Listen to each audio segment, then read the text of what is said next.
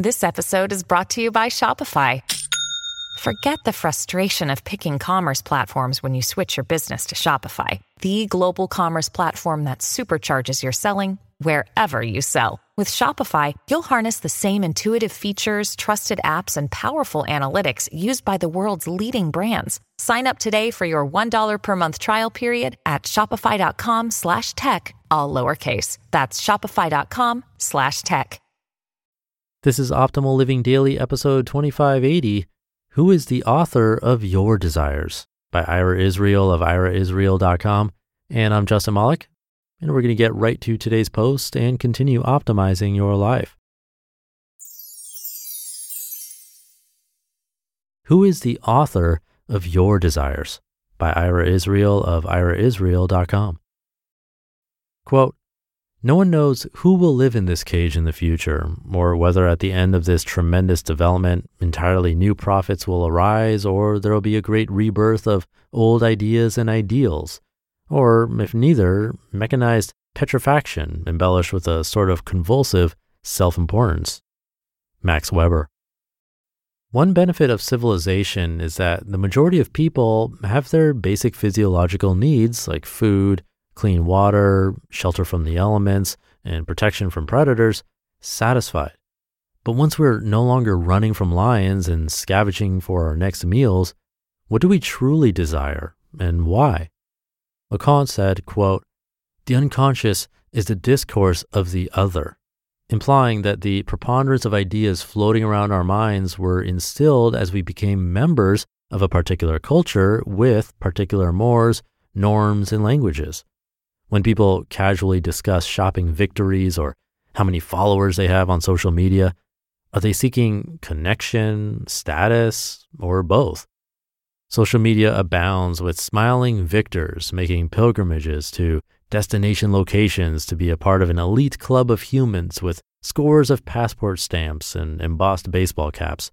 Affinity grouping is how any anthropologist studying tribalism or MBA marketing student would refer to this phenomenon.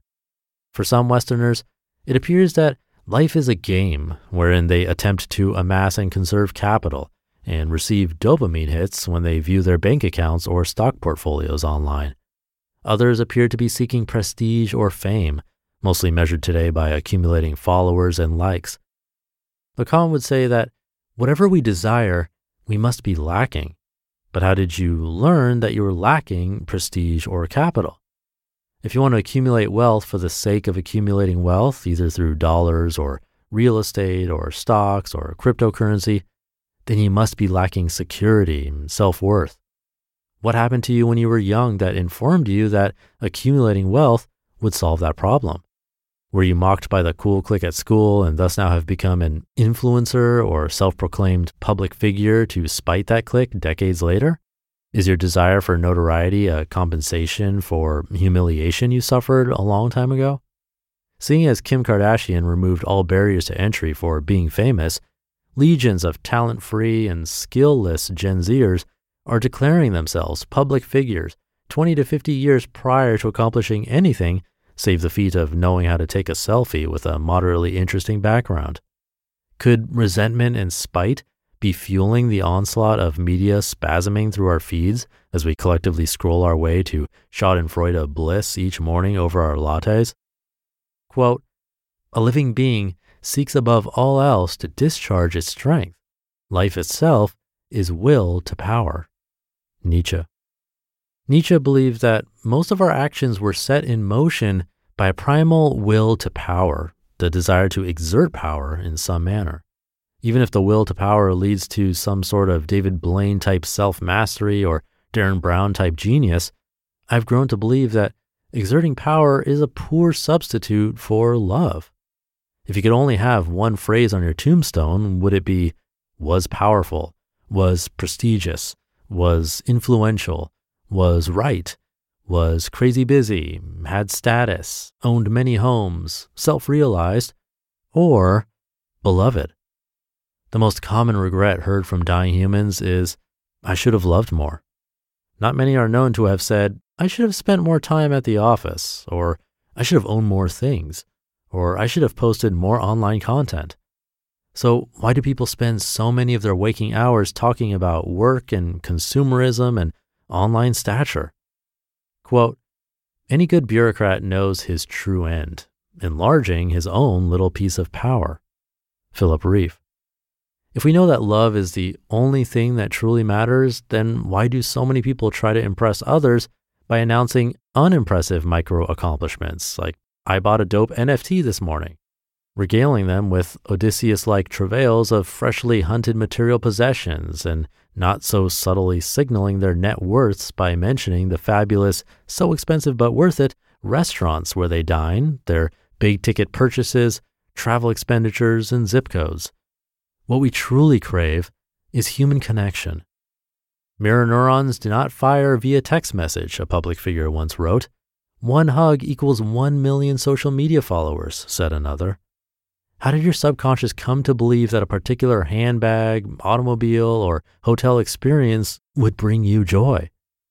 Voco in Latin means calling. Everyone has a calling, I believe, a vocation, what the universe is calling them to do during their short time on planet Earth. Many people appear to have been deluded or distracted from their callings by following our society's prescribed formula for the good life. That suburban, white picket fence utopia of the 1950s has become terribly corrupted, leaving a society of depressed and anxious people who feel they failed or are not good enough. This supposed failure is due to the fact that they are using somebody else's antiquated and absurd measure of success. So, if you suffer from any of the common afflictions plaguing Westerners today, first, take a look at your level of autonomy. Did you make a Faustian pact for wealth or fame, leaving your soul unnourished, if not tarnished? Who is the author of your desires? And are these healthy desires? Or did you foreclose on your autonomy and enslave yourself to the point where you no longer even realize that the key out of your prison has been in your back pocket all along? In my workshops on happiness and authenticity at Esalen, I tell students we become what we love and we become what we hate, and both are inauthentic. We imitate our caregivers when we are young because we are dependent upon them to keep us alive. Then, as we individuate and gain our own senses of self, we rebel against those caregivers in order to define ourselves as individuals. This inner conflict dogs many people for their entire lives, or at least until they discern their vocations and map out routes to becoming authentic and living their true purposes. For any sort of inauthenticity is a surefire route to depression and anxiety, because when you seduce someone into admiring your false self, you will later resent them for not loving your authentic self, which you probably never showed them. Nietzsche wrote, Become who you are, which I translate into how to own your life, how to accept every second of your life and be the author of a fabulously authentic narrative that bodes well for an equally bountiful future, not a slave to what society has taught you to desire. You just listened to the post titled, Who is the Author of Your Desires? by Ira Israel of iraisrael.com. Thank you to Ira. I do like those studies where they interview people pretty much on their deathbeds and ask them what they would have done differently. And the responses are, in a way, somewhat expected and something I think we deep down know to be true. And yet, we still make those same mistakes as we get old ourselves. Such a strange thing. The example he gave was that the most common regret from dying humans is, I should have loved more. I think most people would agree that that's something good that we should all do more of. Taking care of our health, same thing. Being true to ourselves, same thing. The list goes on, and I'm not totally sure the ones I just named are common regrets, but just that I think these are all things most of us would agree we could and should take more time for Yet, it usually doesn't happen as much as we'd like. And not in all cases, but probably in most. So, what's the answer? I'm speculating, but I think that it has to do with remembering every day to make an effort and then actually doing it with a strong enough why. I can help you with the remembering part as long as you're listening to these articles along with me every day. But the doing and finding your why, that's up to you. So do your best to make that effort today. Thank you for being here. Have a great rest of your day, and I'll see you tomorrow where your optimal life awaits.